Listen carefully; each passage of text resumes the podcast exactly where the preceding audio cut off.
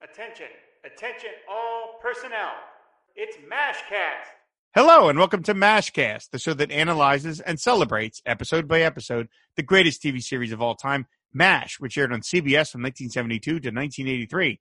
Proud member of the Fire and Water Podcast Network. I'm your host, General Robert Iron Guts Kelly. And joining us this week in the VIP tent is returning VIP General Scott X. Hi, Scott. Hey, it's very good to be back with you, General Kelly. You know, I've been Hi. rotated back into the 4077th. I'm sure I'll have to ship out again shortly, but I'm glad to be here while I can.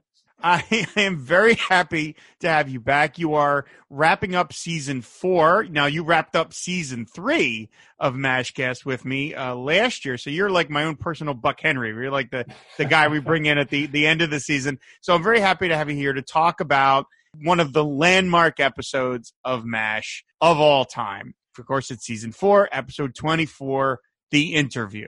The original air date was February 24th, 1976 written and directed by Larry Gelbart. His last episode of MASH. Talk about going out with a bang. Absolutely. Uh, so, so good. Scott, since you've been on the show before, we can get right to the synopsis uh, as as it is. Uh, a war correspondent, Clete Roberts, has brought a camera crew to the 477 to interview the men and women of the unit and to record their thoughts and experiences. Hawkeye is his anti-establishment best, mocking the army and its discipline, even cursing at one point right on film. He also propositions Bess Truman. Klinger talks about the delights of home. BJ talks of missing his family. Colonel Potter talks about what it's like being in command and being so much older than everyone else in camp. Radar mentions his hobbies. Father Mulcahy talks about how much being here has changed him. And Frank is his usual hardline pro-war, pretend patriotic self. When asked if the war has changed him in any way, he answers, certainly not, amazed at the question. Mm-hmm. Colonel Potter discusses his career in the military, but admits that whatever medical advances are made in the war, it is not worth all the destruction, the loss of life, the waste. When asked if anything of value will come from this war, Potter bluntly answers, not a damn thing. Hawkeye, BJ, and Colonel Potter make an extra effort to praise the nurses and how hard they work. Frank describes them as competent, competent. When asked about heroes, Hawkeye says he doesn't have any. Colonel Potter offers up Abraham Lincoln and Harry Truman. In the end, Hawkeye is at a loss for words as how to describe what it's like being here, what they have to do, and war itself. It's crazy. So that is the interview. And obviously, the description I've given it is, is sort of bare bones because this episode, uh, kind of similar to the earlier season episode Hawkeye, it really is just one long conversation across the different cast members, sans Margaret, of course, and we'll talk about that in a little bit. But nevertheless, uh, I mean, this is just, and no, I don't think anybody argues. This is one of the greatest MASH episodes of all time. Probably even one of the single greatest single episodes of any TV show ever done. Would you agree with that, Scott? Absolutely. I mean, I think, and you had mentioned too that, you know, how Larry Gelbart, one of the series creators, went out with a bang with this one, without a doubt. And, and, and it was a unique episode, but still one that people, certainly watching the mid 70s, would have been very familiar with. And you and I have talked about this, and, and I know you and other guests have, um, about how MASH was set in the Korean War, reflecting back on World War II, but really talking about the Vietnam War.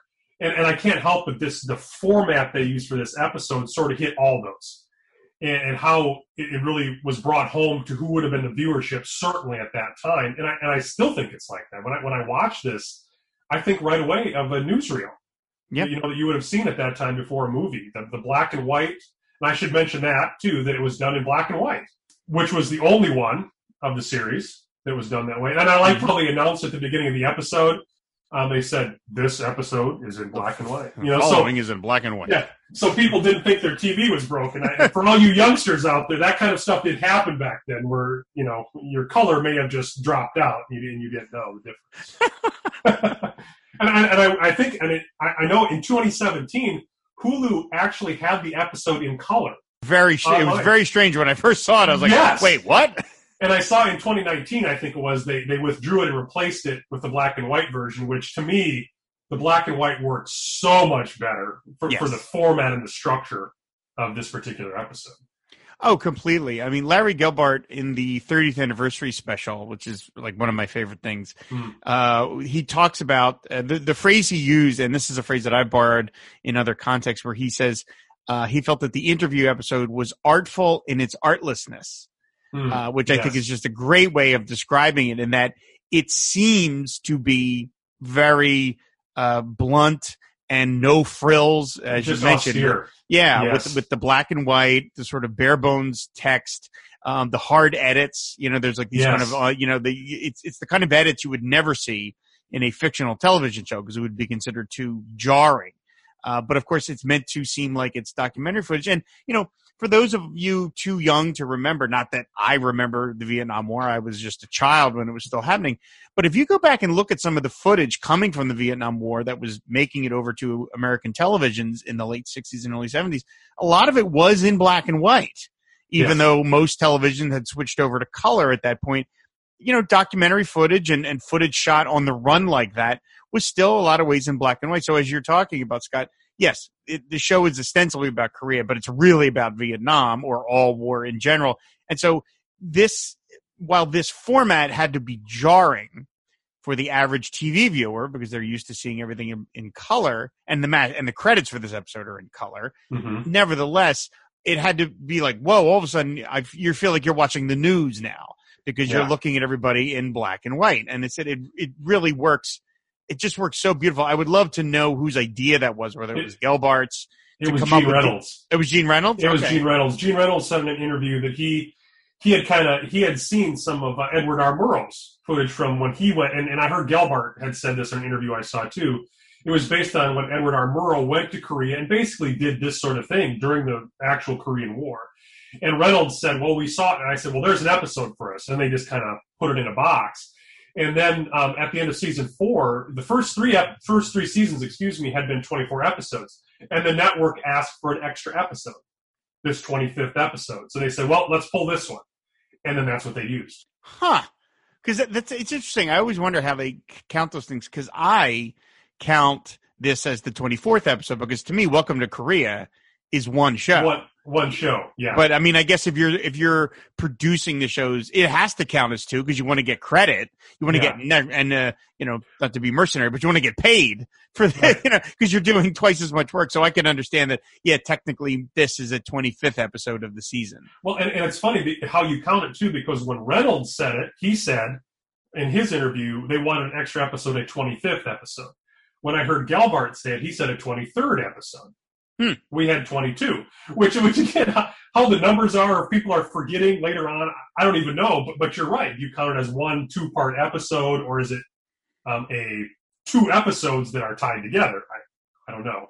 Yeah, I- D- different creatively versus production, I'm sure too. Yes, yes. Oh, I can remember, you know, when I was really kind of getting deep into the MASH fan. We're getting off the interview a little bit, but it, it, it it's, it's, it, you know, it's relevant in that I remembered reading some articles where they would say MASH did 257 episodes, and I've always known it to be 251, and I was like, wait. Are there six mashes I've never seen? Like, what are we talking about? And then I realized, oh, they're talking about the hour longs count Yeah. as one or two or three. but that initially I was like, wait, there's there's six shows I haven't seen. You know, no, no, no, it's just it's all the way how it's counted. So uh, then it opens with Clete Roberts, who was a real uh, newsman. He's a he's a real you know he's a he's not playing himself.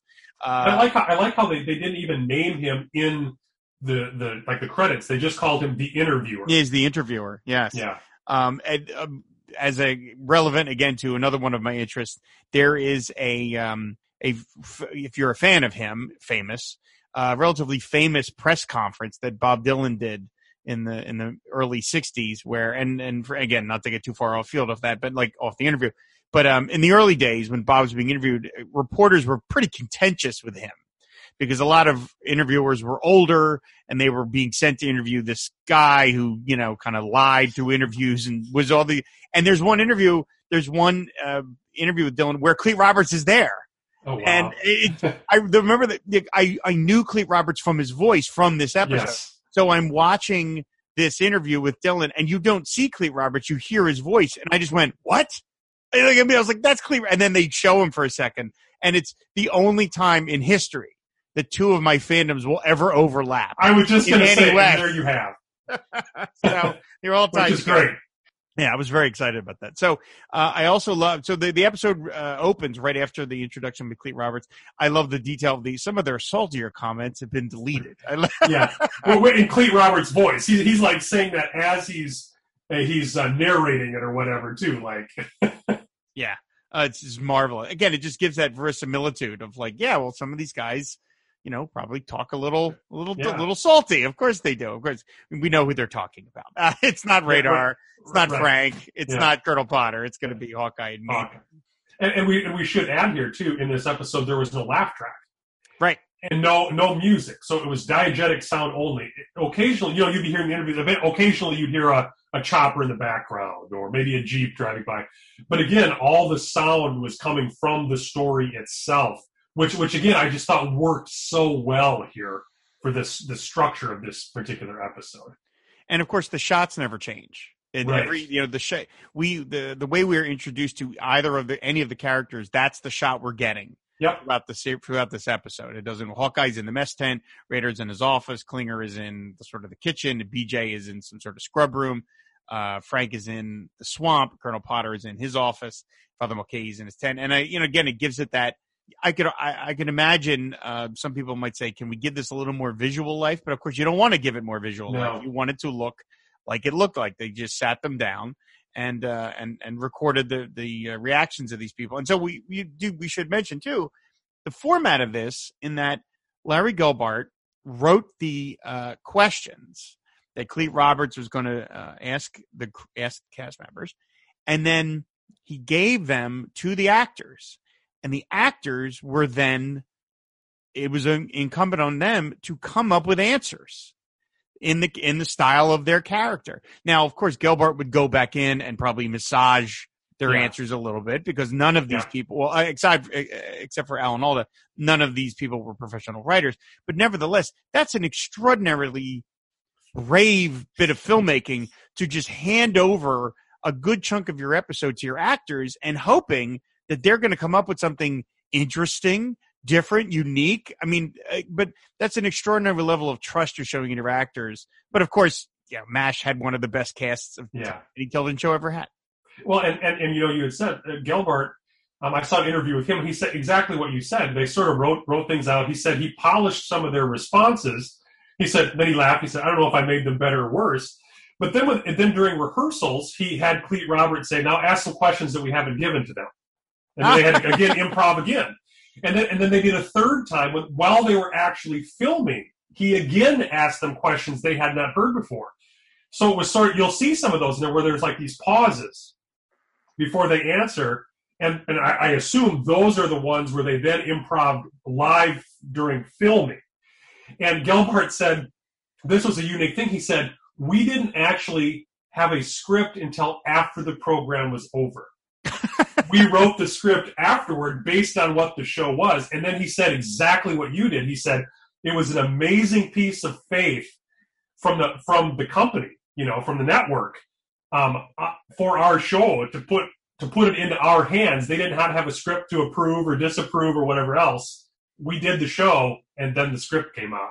So they had a lot of faith by that time in the show, in the creators, in the actors, and they and they and they hit it out of the park as far as I'm concerned. That did not even occur to me till you just said that. Of course, because Yeah. of the way it was written, they couldn't submit stuff. it to they couldn't Yeah. submit it to the network first, which is unheard of. That's completely unheard of. Good, good luck trying to pass that nowadays. That's Right, amazing. Exactly. That's uh, yeah. Here, just trust us that the show is going to it, is going to work right. Because I mean, what happens if it doesn't? Then you got no final episode of the season. yeah. Uh, man, that's unbelievable. So, so Hawkeye, ta- Hawkeye talks about uh, how everything is painted green. Initially, he talks about everything uh, the, the, except for the vegetables. Uh, and then he says uh, the, the the blood the blood isn't green. You get a lot of that over here, and we see that later on, and we'll we'll get to it. But like Hawkeye, he kind of toggles back and forth between performing for Clete Roberts and performing for the camera because if he's aware that the camera is on him, and at the same time he's also being very blunt. Like he seems very Right. kind of disinterested in making this seem fun. I mean, of course he does, but like he's he kind of goes back and forth between having fun and kind of making jokes and trying to be entertaining. And he even references that that he feels like it's sort of like a service that he provides, and then also just being very direct. Uh, which again is a, I find that interesting that that Hawkeye sort of takes that tech. Now Radar talks about um, his initial comment is he says uh, one of the tough things about being in the 477th is uh, the uh, the wooden uh, uh, latrine seats, Yeah. which uh, you get splinters, and he says you can't really reach around and take them out yourself. Boy, that's when you find out what your friends really are, which is Right. and, and then he says too, "Can I say latrine on TV?" Well, let's give it a try. Yeah, let's You know, find out. Let's, let's find out. he's wonderful. He's very fatherly with with Radar. Yes. great. yes. Um, so then you get Burns, and uh, he says, you know, I don't see what's wrong with uh, ordering doctors to behave as patriotically as possible. And of course, Clete Roberts says, doesn't patriotism have to come from the heart? And uh, Frank says, I don't have, I don't have that problem. And I mean, Frank's Frank's bits were hysterical to me.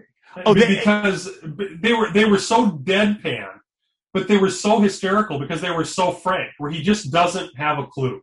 oh, in the in the I- modern parlance, they are nothing but self-owns. You know, they're just Yeah, oh, yeah, yeah. yeah.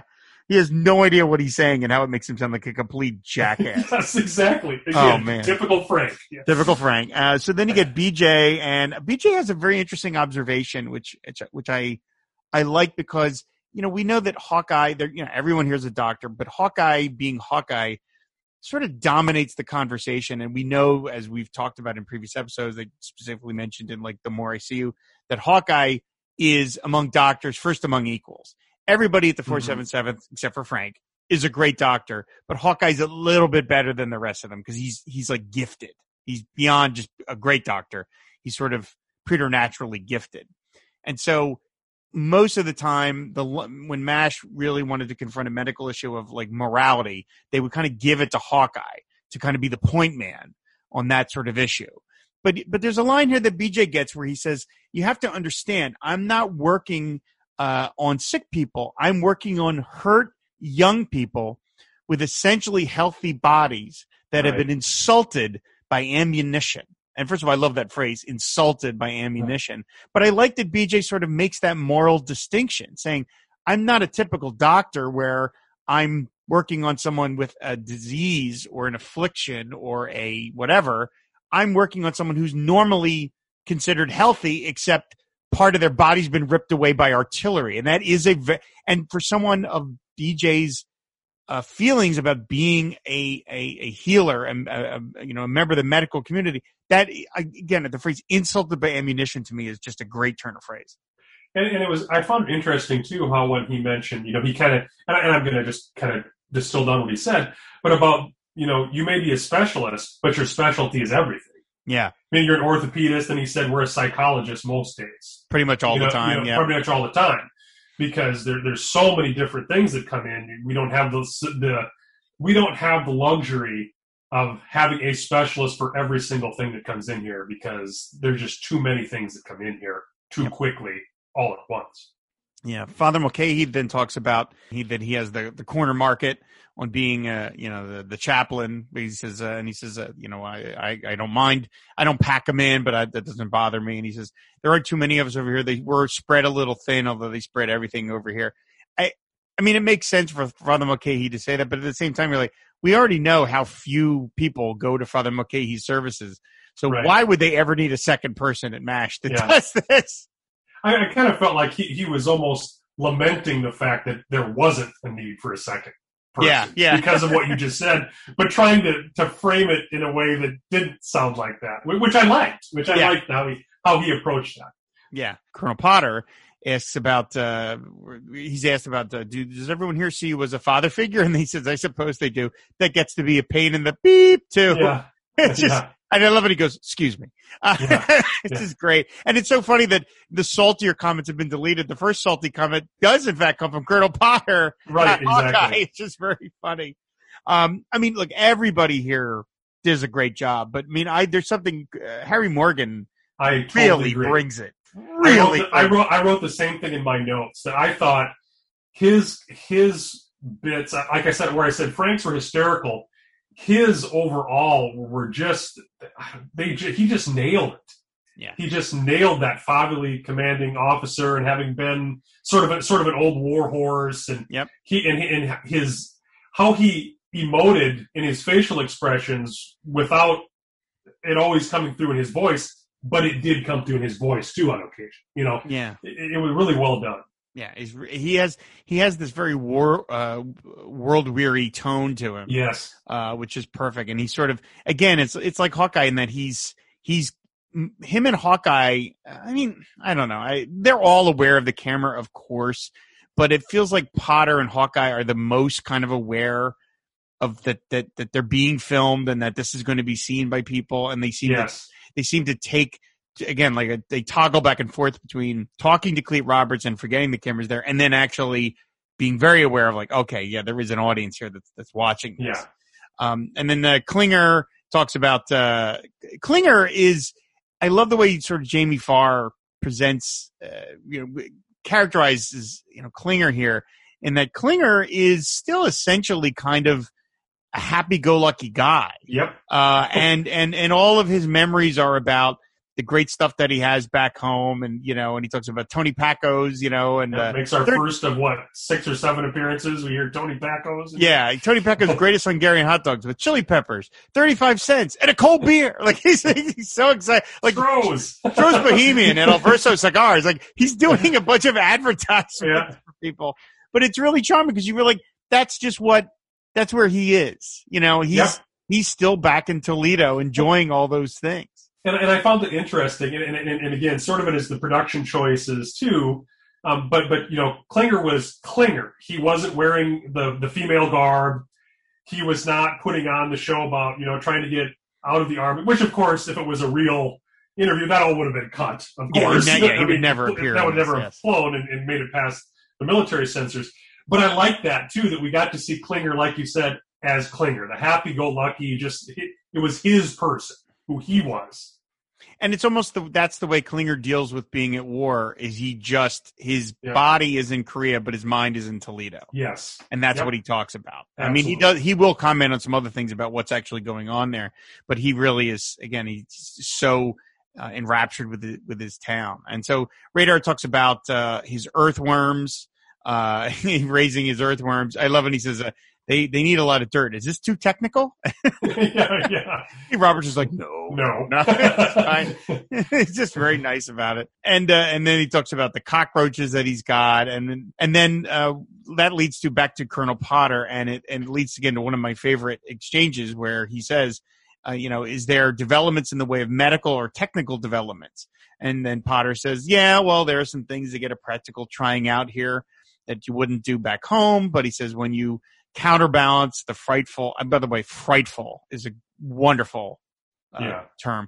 Frightful expense, the frightful destruction, the loss of life. I don't think it's an equal balance.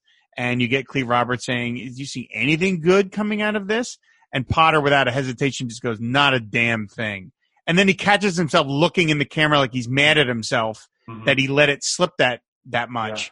But I just I love that that's his and that's his honest reaction.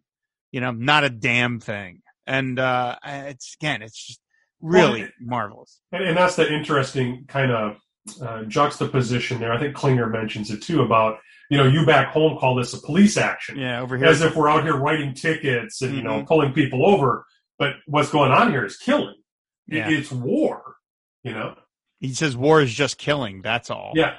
Yeah. Uh, which is again, that's something else that they would they would hit on in later uh, seasons of Klinger. That Klinger's objection to being at war is he doesn't want to kill anybody. Mhm. He doesn't want to be involved in killing. There's a there's an episode in season six where he talks to Sidney Freedman where he says, "I don't want to be around when someone is killed, and I don't want to be the one doing it. And forget it if that if somebody makes me do it, forget it. That's it. I'm done." And I like that. That's Klinger's moral objection. It's not Right. so much uh, one of fear, which would be completely understandable anyway, Or political. or so political, speak, uh, but right. it is it is a moral. It almost is like a conscientious objector kind of thing, where he's like, Yeah. I just don't want to be involved in the killing of people in any way. Uh, and I I like that that you know he has that distinct take on it uh, as opposed to some of the other people. You know, we know Frank, who's perfectly happy with with all the death and destruction that he that are around him. So then Hawkeye talks about uh, you know uh, getting bombed, uh, you know, getting hit, and he says, "Oh yeah, they bombed the crap out of us a number of times. Uh, the beam shake and the dust falls in your patient, and it's it's not nice." And um, and then he talks about fear, and it's one of the few times that they actually do sort of like a push in, where he says sometimes the beginning of the night, sometimes before dawn, and you wake up and you realize that you're not sleeping and you realize because the cot is shaking. And he says you start to realize when you think about where you are and what could happen to you. It's a it's a great monologue of Hawkeye's in that yeah, when you think about how you're you're sitting somewhere that could be bombed at a moment's notice and you'd never know it. I mean, hospitals aren't supposed to be bombed, but they do. Right. They they have gotten bombed. And think about all you're sitting in is a canvas tent a couple of miles away from where bombs are falling. And it's like, yeah, I mean, at some point you have to get used to it, but what a terrifying thought. Yeah, absolutely. And you know, they have they they have their fear for their own safety while they're trying to protect the health and safety of the people that are brought to them because they're they were injured or whatever during the actual combat. They're not supposed to be in combat, but but they are still on the edge of combat.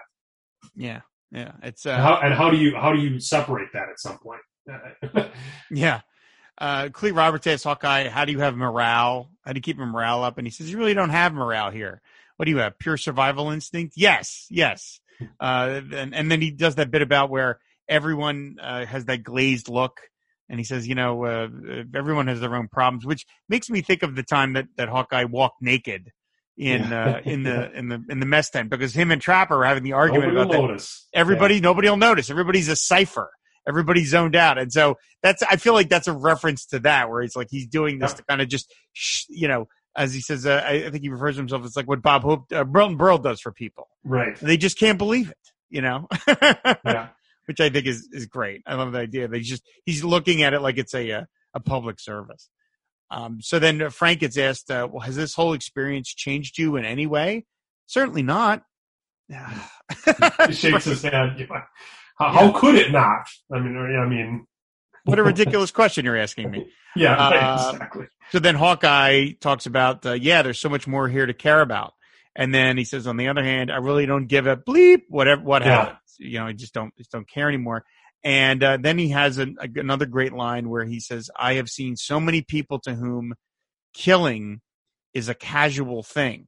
And the the line is, he says, "I don't know how we manufacture people like that, but it seems like we'll never run out of them." And I mean, we're living with that today. You know, we're living with that right now. I, I, I will, I, I will admit, like on my, my Twitter feed, uh, I will find a certain strain of person that I just block automatically because they're awful.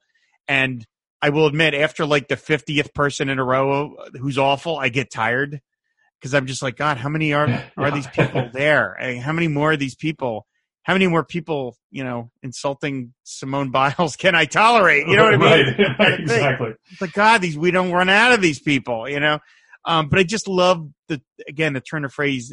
I don't know how we manufacture people like that, and he's sort of saying, as an American society, how Right. do we keep cranking out people like this? He's sort of it's sort of like a collective. It's like a you know uh, it takes a village kind of thing, saying we're all at fault to a certain extent that we're creating people like this, and just the idea of a manufacture, which brings up the image of cars on an assembly line, and and it's again, it's uh, I I have to assume that's Alan Alda's uh, line, uh, Right. And it's just fantastic. Yeah, you know, and, and again, that, that's something I think that that is is so interesting. Again, I, I wish I I wish I knew which things were the scripted, which were the improv, which were the second improv, because I just I find all that fascinating. Yeah, And- right. Yeah, because- that'd be great to know. and, and how they're doing it in their character, but you know their real person seeps into their character as as any show that, that's ran as long as this did. That they they they're who they are uh, informs their character, and then their character begins to inform them. I think as people too, you know, when you're you're seeing these things and thinking about these things and how would they respond and how would I respond and how is it written and what's going on in the world and and all again this episode I just can't rave about enough because it hits all those points. I mean, it really hits them all.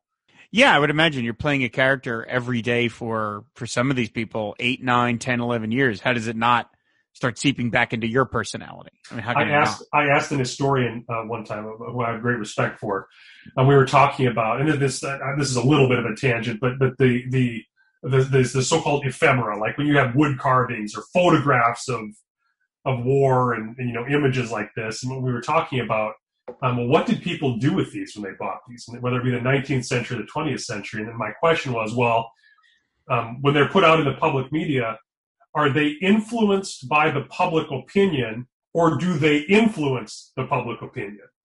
Because they're obviously trying to sell something. People aren't going to buy what they don't want to see. But at the same time, when you see certain images, like like an interview like this would be, it can't help but influence your thoughts on that event either. And of course, the answer is it's both. it influences and it's influenced by. Yes. And, and, and, you know, and, and I think the same thing with sort of this acting when you're when you're when you're thinking about these in a certain way, it can't help but work both ways. Yeah, completely. Uh, Father Mulcahy has he he gets probably the least amount to say in the show, but he gets one of the most memorable lines where he talks about uh, what it's cold and uh, the Yeah. doctor will open a patient and the steam rises from the body and he says the doctor will warm himself over the open wound and then he begins to sort of tear up and he says can anyone look at that and not feel changed? Not feel and uh, as we know that line is real. That's from a surgeon that Larry Gelbart and Gene Reynolds interviewed where that literally happened and they just took that line and gave it to Father Mulcahy. And and and that one is often cut in syndication. Jeez.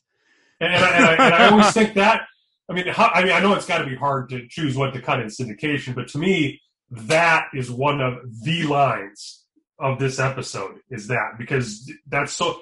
It, it is. It is metaphorically and literally visceral.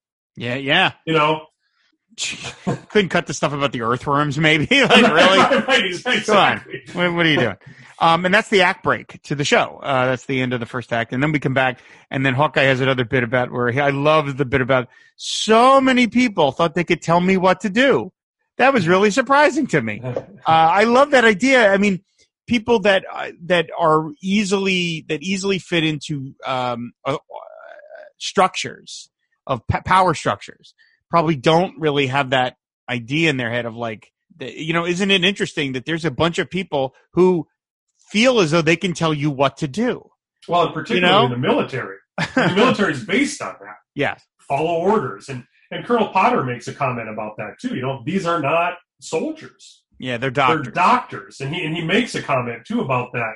Uh, Not so much about following orders, but again about that structure and how they, they view things differently. And does he, as a military man who is a doctor versus a doctor who's in the military, and, and how that comes into conflict sometimes. Yeah.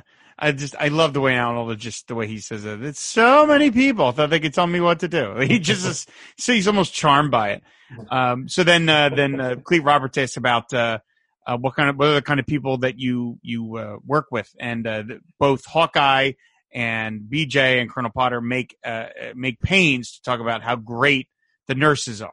Uh, Yeah. BJ says under under every circumstance, bitter cold, horrendous heat, literally under the gun. They don't. They, and says uh, Colonel Potter said they don't make nurses better anywhere. Maybe it's not the best way to phrase that. And then, of course, the button on it is competent. Competent. yeah, yeah, exactly. And, and of course, in the episode, um, uh, we never got to hear any of the nurses interviewed because No. Margaret would be the one we would have interviewed, but she was she was off doing a play on Broadway during this point in the production, so yes. she was not there. So she wasn't interviewed, which is a real shame um, that we didn't get Loretta Swit um, her contributions to this. As far as um, I, I would have loved to heard her her improvisations and stuff. And um, Larry Gelbart years later did actually write a piece for Margaret um, that, that would have been part of this episode, or how he envisioned it being part of this episode, which was a fascinating read in and of itself. He also did other ones that wouldn't have been in this episode, Colonel Blake and uh, Trapper, and, and, and who if, if they if how he envisioned them being interviewed by the Clete Roberts character. But Margaret to me is the one that we really missed out on, without a doubt. Yeah, I mean, yeah, you know, this is 1975, and, and television production being what it was. Mount Margaret was, excuse me, uh, Loretta Swit was off doing same time next year, Yes, uh, which ironically enough, uh, Alan Alda would end up doing uh, as in well the movie. in the movie. Um, yes, but in television production being what it was in 1975, it was not easy to kind of get people back and forth the way it would be nowadays. But it, and, and, and of course, they didn't know it when they were filming this episode at the time. We know it in, in retrospect. But you look at it, you say, man, it, it's a darn shame they didn't recognize this one is going to leave a mark. yes. You really got to get Loretta Swit in on this. Can we figure something out?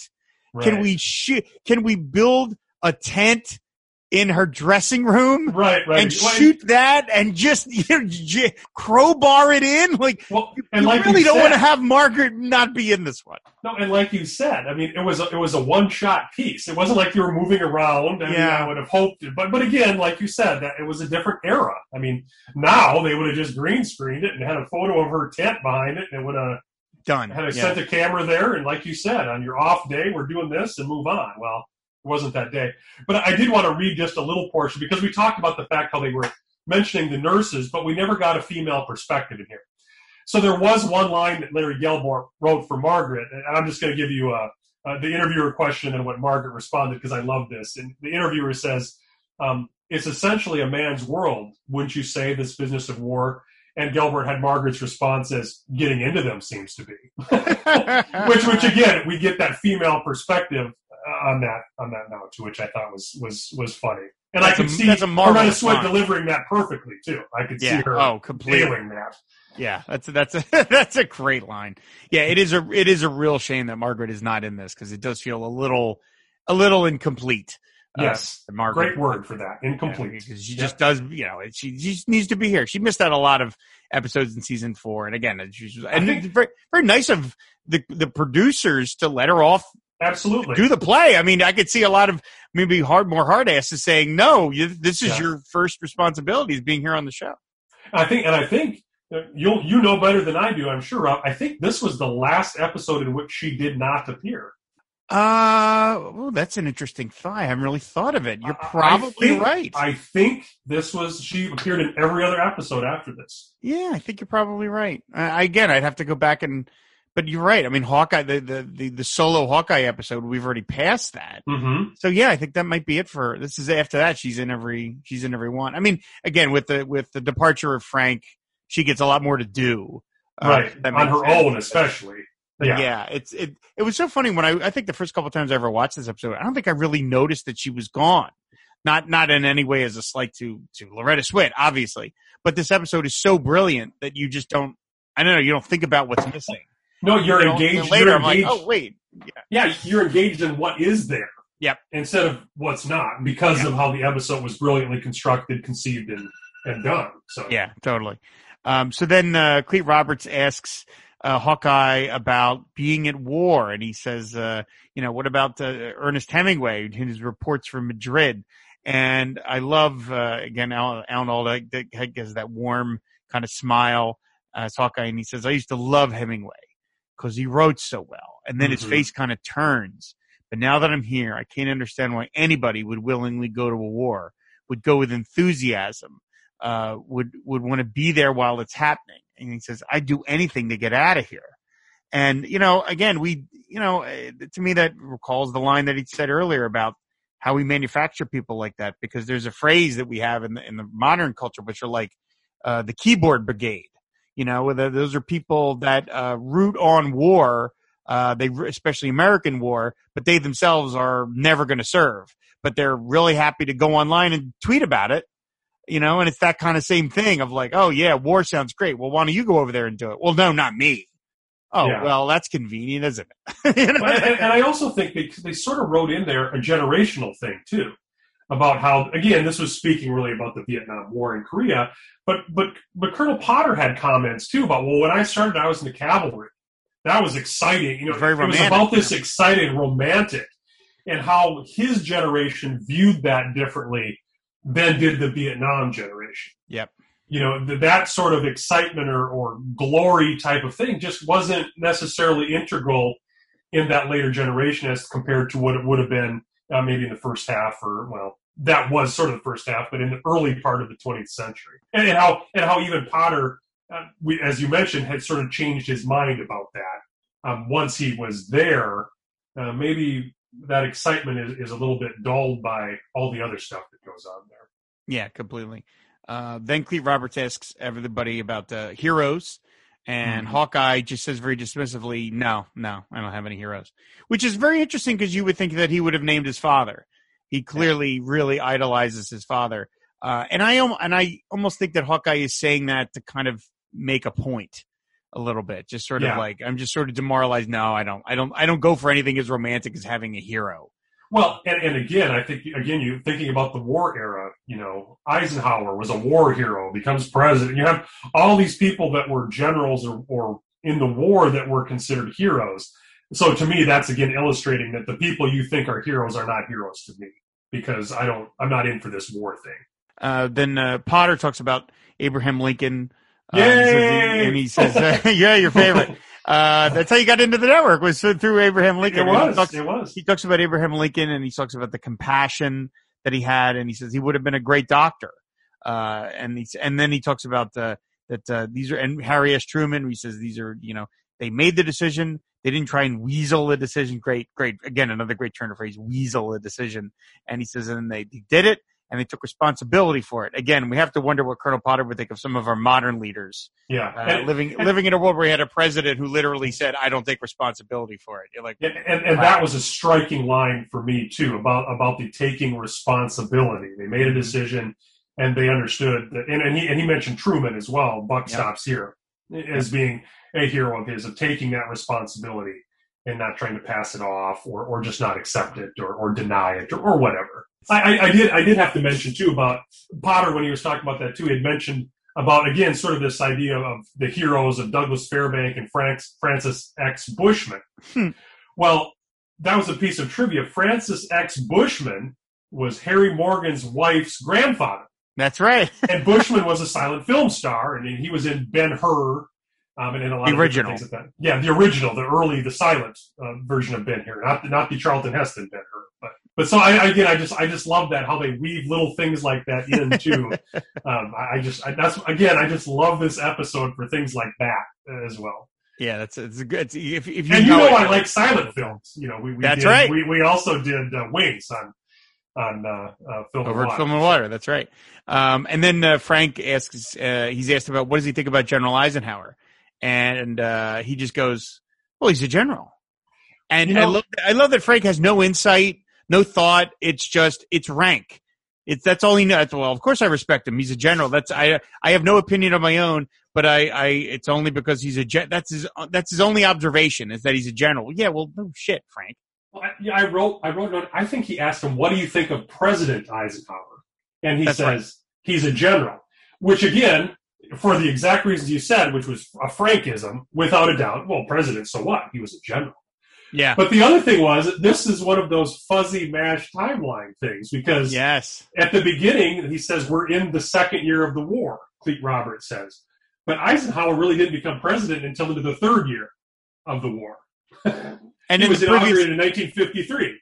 And in the very previous episode we just covered, Deluge, Harry Truman is still president. They talk about it there, even though Eisenhower is president during the late Captain Pierce episode, the beginning of season four. So yeah, yeah. they, they did not keep that straight at all. No, which which you've mentioned so many times in the past. I just thought, yep, that right as Rob always said, they're a little fast and loose sometimes with the timeline of, of or chronology of where things go there. Yeah, you would- you would think being able to keep track of the presidents would be easy enough to do, but but okay. I mean, But, but I guess, I guess the whole point of what they were saying, they just decided took precedence over over little things like that. Yeah, I don't, I don't have to worry about it. Uh, Radar talks about. Uh, I love uh, Gary Burghoff's take where he talks about uh, meeting some of the Korean locals, and he says, you know, sometimes we just have enough to ourselves, like penicillin. And he says, I really wish some people would tell back home this. And Yeah. he, when you have to look these kids in the face, that's where it's really at. And I love that he almost is brought to tears.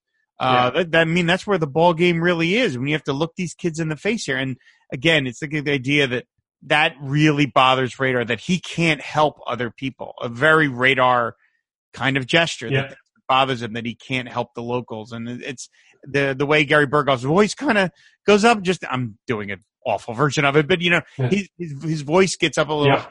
It's you can tell that he's getting genuinely upset having to even discuss it. In in that and and to kind of tie into that, that was one of the things that when Gelbart wrote that interview for Margaret, she makes he they asked a question and she makes a comment about when you have to look down to, into the face of the soldier on the table. And you know you almost you have to build have this barrier where you're just you're operating on them. But she said but you also remember there's someone's dad or someone's father or someone's son. They're a person that's in this situation and how moving that is. And, and the weight that you have to carry because of that. And, and again, sort of that idea of asking people back home to not forget what these, these people are sacrificing here. And they are, they're people. They're not just soldiers. They're people. They're somebody's, again, brother, father, son, whatever. Frank is asked about who he misses back home. And initially he's stuck for an answer. Uh, and then he finally realized, oh, my family, of course. Uh, Yeah, and, and he, they're my strength, which is, Yeah. you know, and then he, he releases the wonderful bon mot. Uh, yeah, I believe that marriage is the headstone of American society. Yes. Perhaps cornerstone should would have been a better word, Frank, but the word headstone totally is in your character. yeah, yeah, it's completely yes. That's exactly a Frank Burns kind of thing.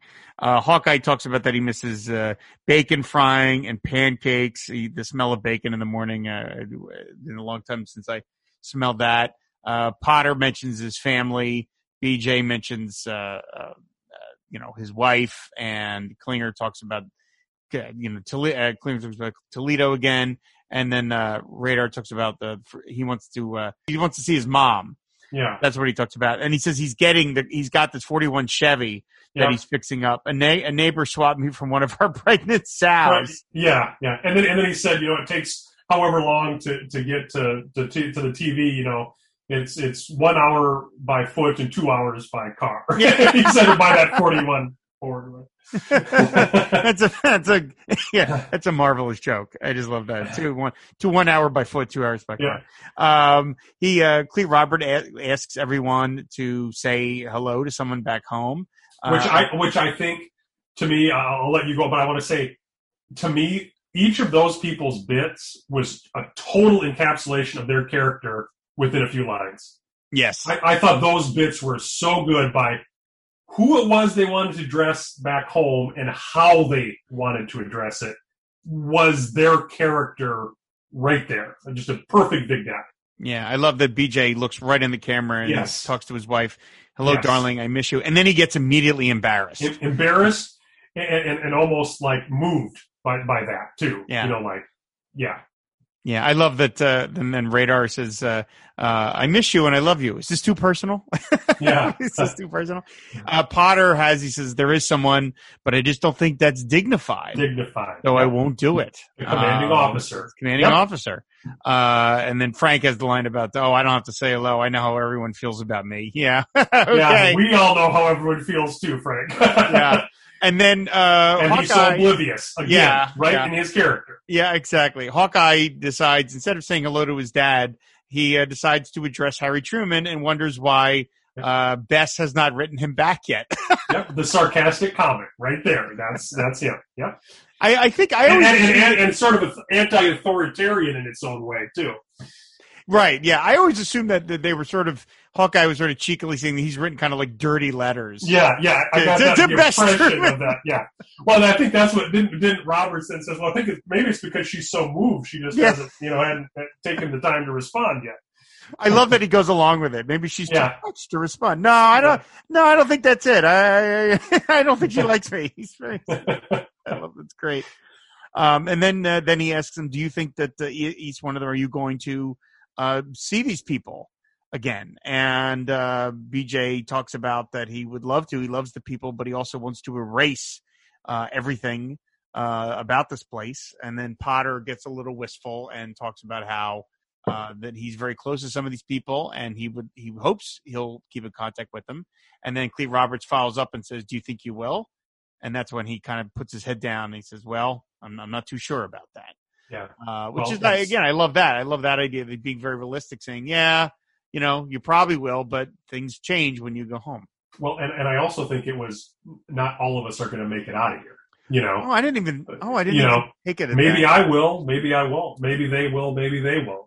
And you know, like you said, and then in addition to the part that things may change, not everyone comes home. Yeah. Oh, wow. That's that had never occurred to me. Uh, that, that that was the read on it. But yes, of course, because you can't assume necessarily in a war zone that everybody's going to get out of this. So yeah. And then uh, and then Clete uh, does a bit from the um, pre-op where he talks about the enemy which likes to attack at dawn did just that, and he's kind of pushed out of the way by radar carrying a litter. and uh, and then we see the we see everybody operating, and that's the end of Act Two, and then we go back for the bumper, which was some voiceover where Hawkeye says, uh, "A war is like when it rains in New York, and everybody crowds into doorways, and everybody huddles together. They get chummy, perfect strangers. Except in a war, um, there uh, there are people. It's raining on the street, and the people who are chummy over there are trying to kill the people over here who are chums. And uh, we after, and then there's this, just a series of little bits from everybody. There's Potter reiterating where he says these guys aren't soldiers, they're doctors. BJ says I'm a terribly misassigned civilian. Klinger says they give back life. Can you do better? And then Radar does that really where somebody would tell the people back home this. And then uh, Mulcahy says uh, somehow I just pray somehow that it will all make sense. And then we end with Hawkeye saying it's crazy.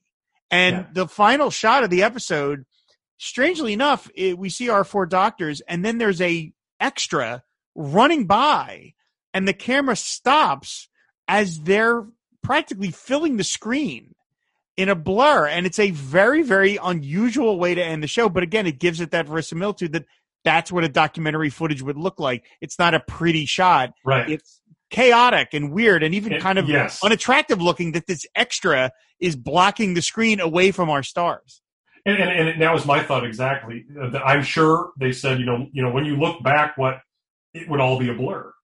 You know, some things I remember, some things I don't, because it was so chaotic, so crazy, so in the in the parlance of the the production, hard cut stuff. You know, your memories probably are almost hard cut at some point too. Mm-hmm.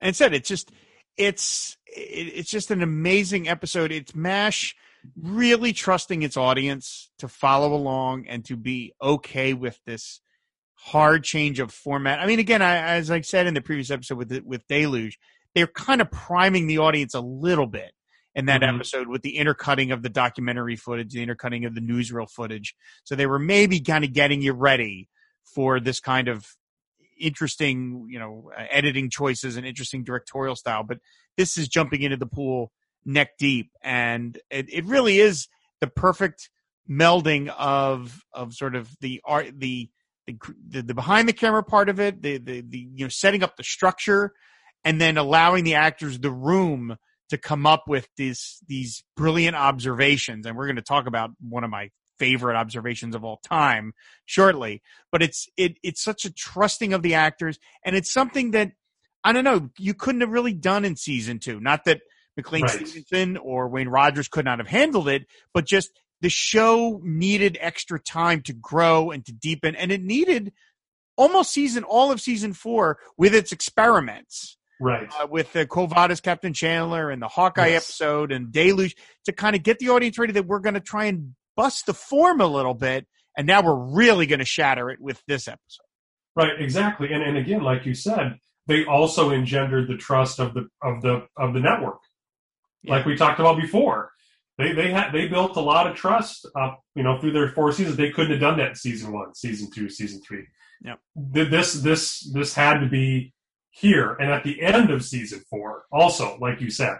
Yeah, I mean it's a, it's really is it's so impressive that that Mash is you know willing is is not uh talking down to you you know it's it's asking you to lean in a little bit and and really follow along and it's just over time its legend has only grown Yes. Uh, you know, there were articles, you know, there was an article in the AV Club, but like not even all that long ago, just about like maybe five, ten years ago, mentioning this episode. And of course, now with modern television, you've got shows like The Office and Modern Family that did the documentary. Yes. I mean, everyone's yes. used to it now.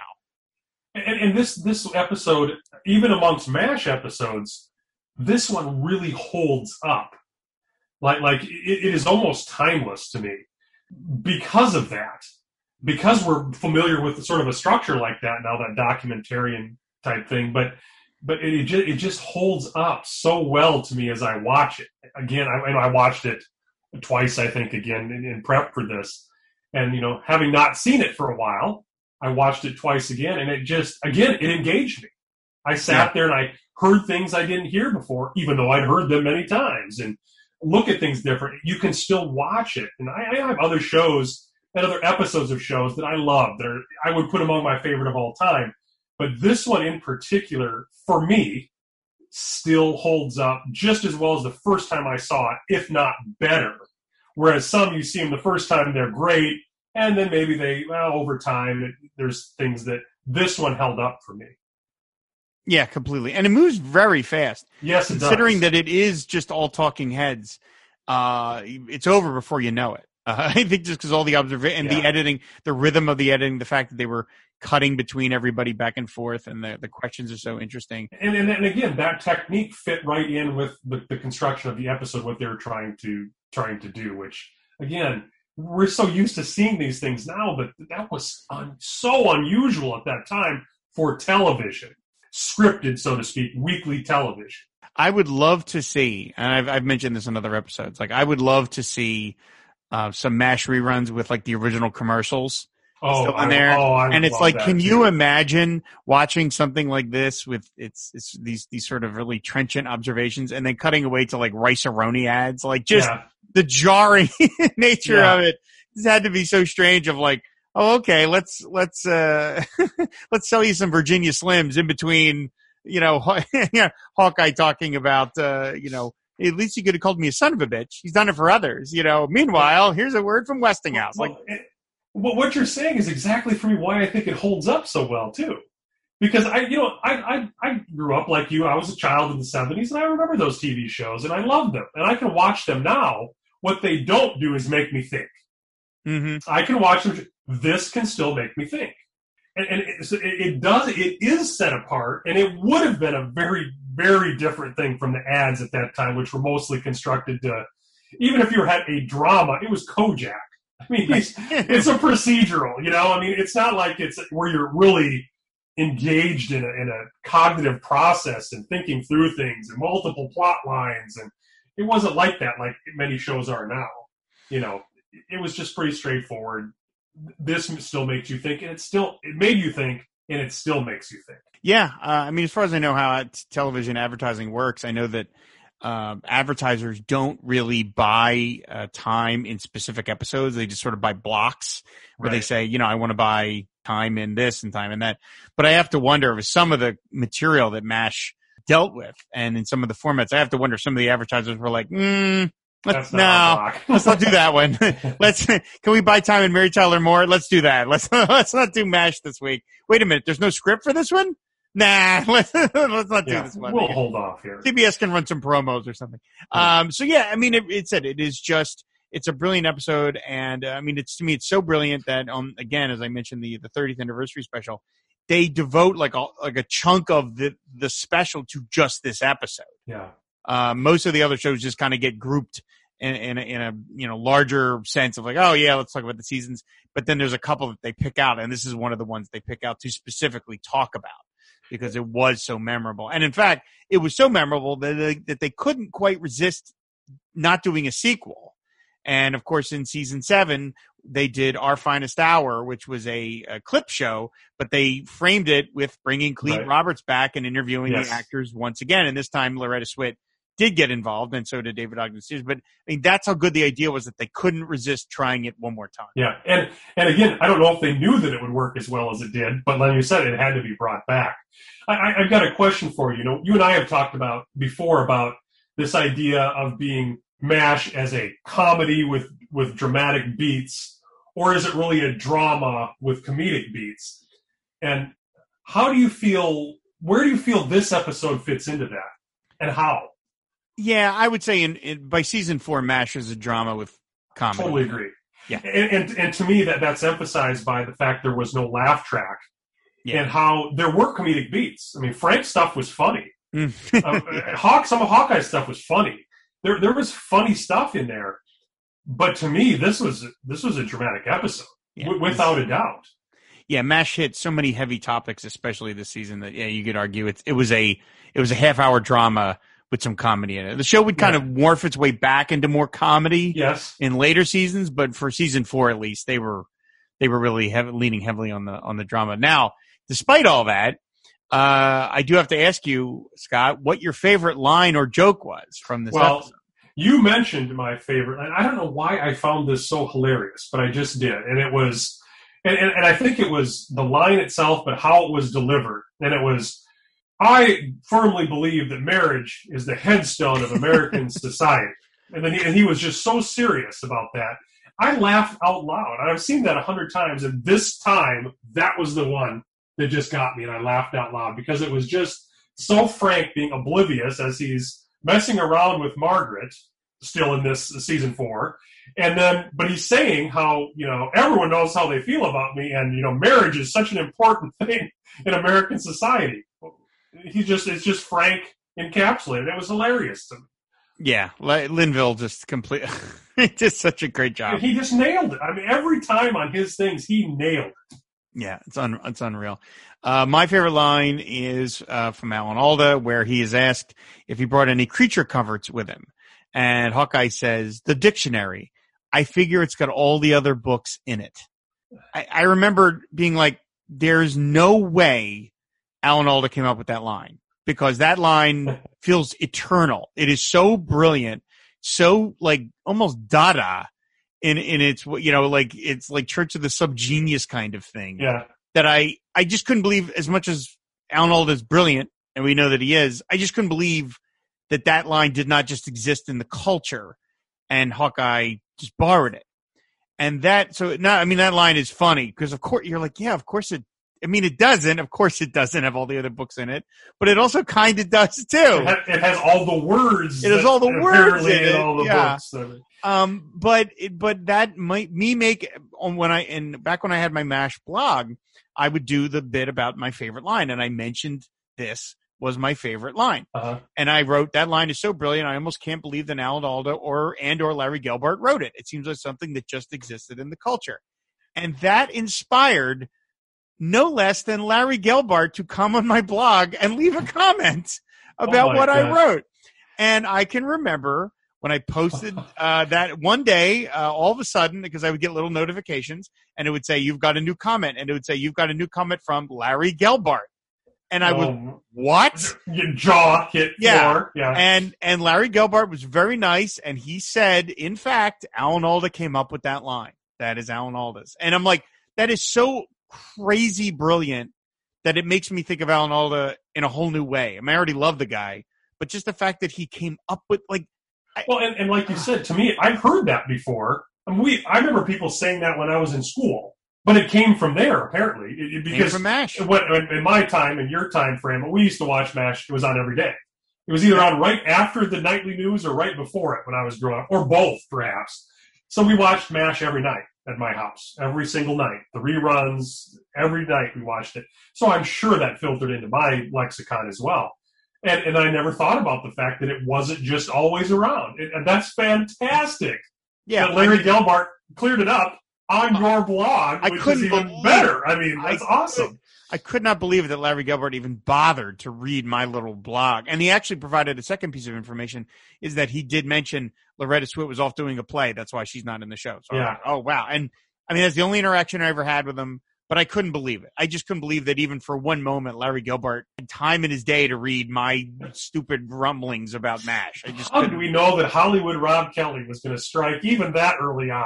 That, Un- those were just the signs. Oh my was just- lord, I can't. I just can't believe it. So not only do I think the line is just so crazy brilliant, but the fact that it instigated an interaction between me and Larry Gelbart is just. I'm like, I'll never forget it. I mean, it's just like one of the great, you know, sort of like fan moments of my life. So all, all that all that kind of reminds me of my other favorite line here too. I want to say, and you had mentioned it also before when BJ said he was a temporarily reassigned civilian. right, I love I loved how he used sort of that reassigned, a military phraseology to describe himself as a civilian. I, I just, there's something I loved about that too.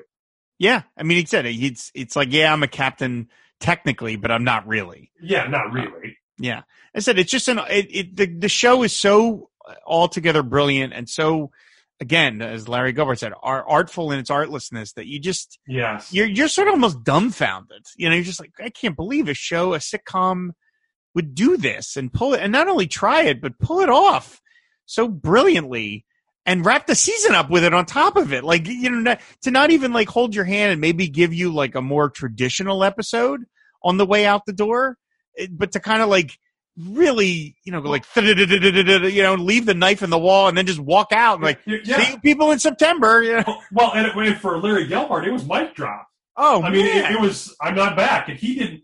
Gene Reynolds sort of came back. Eh, his you know creative consultant. He had different roles. Yep. Larry Gelbart was it. That was it. Yep. He didn't write anymore. Didn't direct anymore. Did not creatively was not involved with it anymore. And and he he talked about that in interview too, where he said my thing was I, I didn't know to do anything but too much, and I and I couldn't I wouldn't be back in that role. I was ready to do other things, and I was going to put everything into that. And and and, and again, so like you said, mic drop and, and sort of that was an add-on episode that sort of that was uh, oh kind of one of those ideas we've been milling around for a while, and Yeah. it's bam. Yeah. I mean, I, I could imagine that after you've written this, what's there to write? Yeah, You know, like you're like, what, what am I going to come up with after this? You know, what Yeah. what's there left for me to do? So yeah, I could see why you would just be like, yeah, I think we're, I think I'm, I think I'm, I think I'm done at this point. It's just, uh, it's just unbelievable. So it's a completely brilliant episode. It's one of the, uh, you know, certainly one of a great way to end the season. Uh, I think Mash generally had very good season enders. They kind of really Mhm. worked on it. uh, To, to one, I mean, obviously last season was Abyssinia Henry, so they were kind of priming the audience for uh, really getting a kick in the shins yep. uh, as the shows wrap the season yeah. up. Yeah, So, it's just a terrific show, and uh, I mean, Scott, I'm always happy to have you on and talk Mash, but I, I'm. It's really fun now, kind of wrapping up the seasons with you. So thank you once again for coming Oh, by and pleasure. wrapping up Mash uh, Mashcast season four with me. I, I always enjoy doing it. I'm looking forward to, to next season and the, and the Oh, upcoming seasons too. Oh my lord! Uh, oh, yeah, God. this is Rob who does 50 podcasts and Yeah. Scott Axe who guest guest stars on a couple.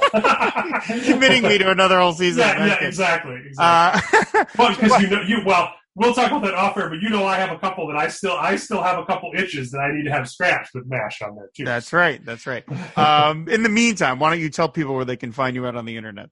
Well, I have appeared here on the Fire and Water podcast network on a number of shows, um, in, in addition to this one, including Midnight the Podcasting Hour, the Film and Water podcast, Give Me That Star Trek, Fire and Water Team Up, Power Records podcast, JLA, JLI Bwahaha podcast, and Fade Out.